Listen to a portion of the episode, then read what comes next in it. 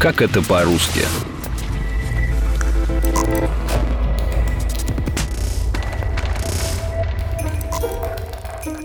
Когда я в детстве медленно собирался в школу, моя старшая сестра Аня постоянно ругала меня. Руслан, ну хватит конетелиться, а то мы опоздаем. И я всегда думал, что конетелица – это чисто семейная придумка, призванная заменить словосочетание «еле-еле что-то делать». Каково же было мое удивление, когда я узнал, что «тянуть канитель» — это фразеологизм, то есть устойчивое выражение. Более того, таинственная канитель даже обнаружилась у нас дома, там, где я ожидал ее найти меньше всего – в ящике с елочными игрушками. Всем привет! Меня зовут Руслан Жигалов, и это новый эпизод подкаста «Как это по-русски», посвященный новогодним украшениям.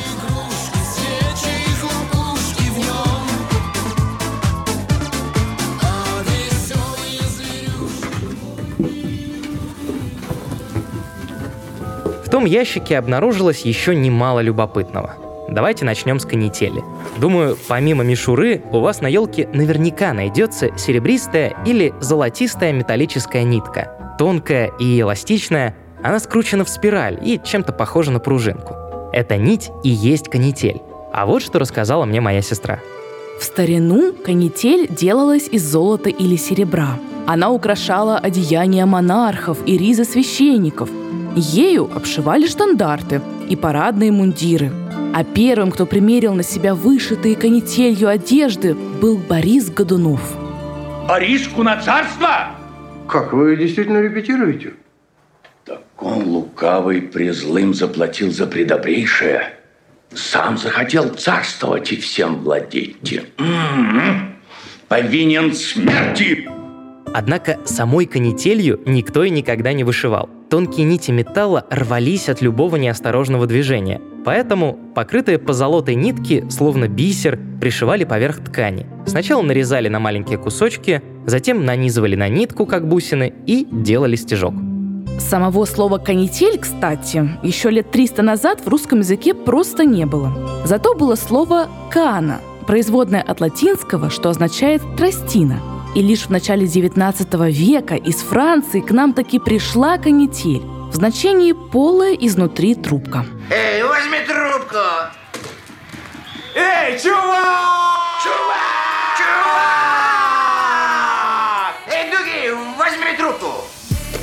Выражение «тянуть канитель», кстати, возникло не просто так.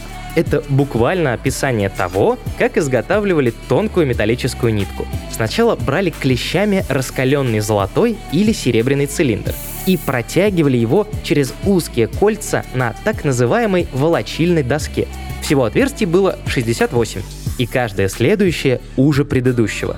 Чем больше протягивали через доску металлический пруд, тем тоньше он становился. Металл нужно было регулярно нагревать в печи, из-за чего кузнецы могли тянуть канитель целыми сутками, меняя одну доску на другую с еще более узкими отверстиями.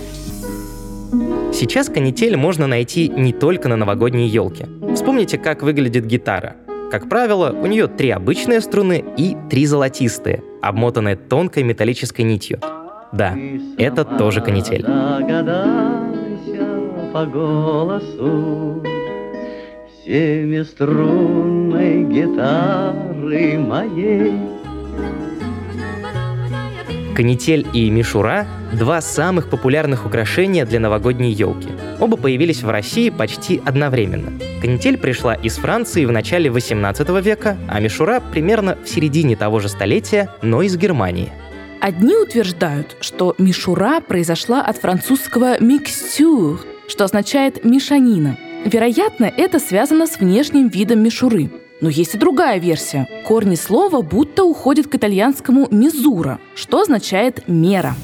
Вероятнее всего, мишуру заимствовали из татарского. Там она означает «подделку». Ведь, по сути, что такое мишура?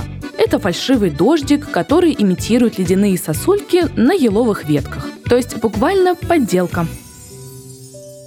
Любопытно, кстати, что в Германии, откуда мишура и пришла к нам, традиция украшать новогоднее дерево дождиком постепенно отмирает.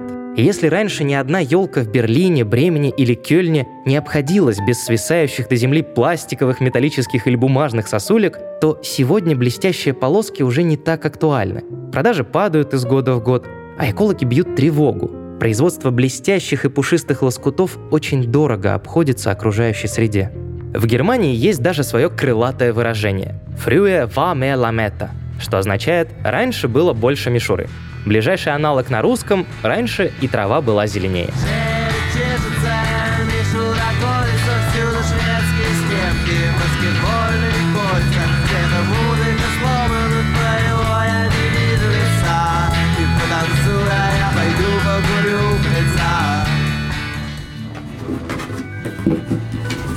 Помимо мишуры и канители, в моей коробке с игрушками нашлась еще одна любопытная вещица в виде саней, запряженных лошадью, на которых сидит закутанная в шубу девушка. Игрушка оказалась мягкой, и при желании ее можно было легко переломить. Это не металл, не стекло и даже не пластик. И как оказалось, я достал из ящика дрезденский картонаж – с названием, думаю, все понятно. Это украшение из картона с объемным тиснением, имитирующим стекло, пластик, дерево или металл. Германия первая в Европе наладила выпуск полиграфии. Цветных гравюр, книг, буклетов, памфлетов, ну и всего такого. И, конечно, картонных игрушек, которые можно было собирать будто наборы лего. В 19 и 20 веках Германия сохранила за собой полиграфическое лидерство и в промышленных масштабах завозила сначала в Российскую империю, а затем и в СССР сборные елочные игрушки из 8 или даже 10 частей. Элементы нужно было выдавливать из листа картона, а затем склеивать в нужном порядке. Были и особые игрушки, так называемый пап-шмук. В переводе с немецкого буквально «картонный наряд», это игрушки, украшенные фольгой, серебряным или золотым покрытием.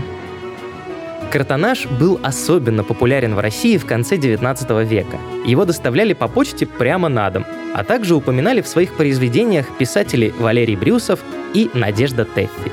Первый называл дрезденский картон яркой, режущей глаза безобразной хлопушкой, а вторая — чудесным и румяным.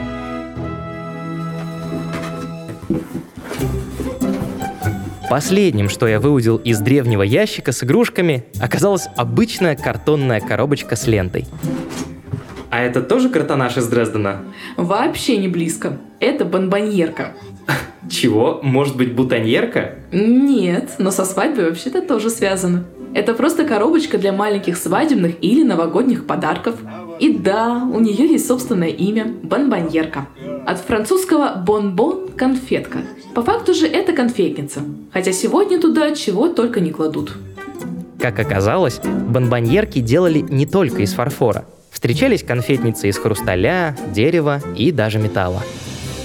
Появились они во Франции где-то на рубеже 15-16 веков, когда зародилась традиция дарить сладости дорогим гостям в не менее дорогой коробочке. А на свадьбе, вообще-то, было принято обмениваться бонбоньерками семьям жениха и невесты. О бонбоньерках в своих произведениях писали Писемский, Куприн, а также исследователь русской кухни Вильям Похлебкин. В 70-е ваши родители наверняка охотились за тематическими бонбоньерками от Рот Фронт, коллекция которых была посвящена космосу, или от фабрики «Красный Октябрь», на которых были изображены картины из жизни людей начала 20 века. Чайный домик, словно бомбоньерка В палисаднике цветущих роз С палубы английской Так, ну вроде совсем разобрались. Что тут еще лежит? Огурцы, звезды, шарики, самолетики. С ним, в принципе, все ясно. Человечки какие-то, фигурка Снегурочки и... Ой, кажись, тут что-то умерло.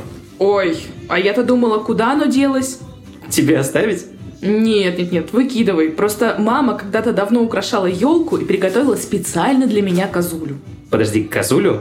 Ты про вот эту вот сто раз засохшую печенюху? Вообще да, я когда утром пошла к елке искать, не нашла ее. А потом с остальными игрушками, видимо, убрали в ящик. Слушай, ну она чем-то на пряничного человечка похожа. Ну, тот, который из Шрека. Ну, считай, это он и есть. Запеченное тесто с медом под глазурью. А почему козуля? Он, блин, на козу вообще не похож. Но это северное лакомство поморов. тех, что жили в районе Архангельска.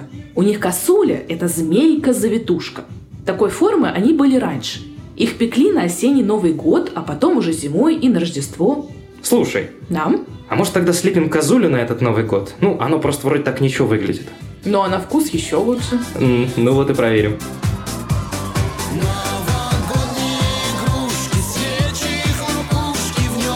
Это был эпизод подкаста «Как это по-русски», посвященный новогодним украшениям. Подписывайтесь на нас на сайте ria.ru, во Вконтакте или Телеграме, а также слушайте нас на всех удобных агрегаторах. Меня зовут Руслан Жигалов. До скорого!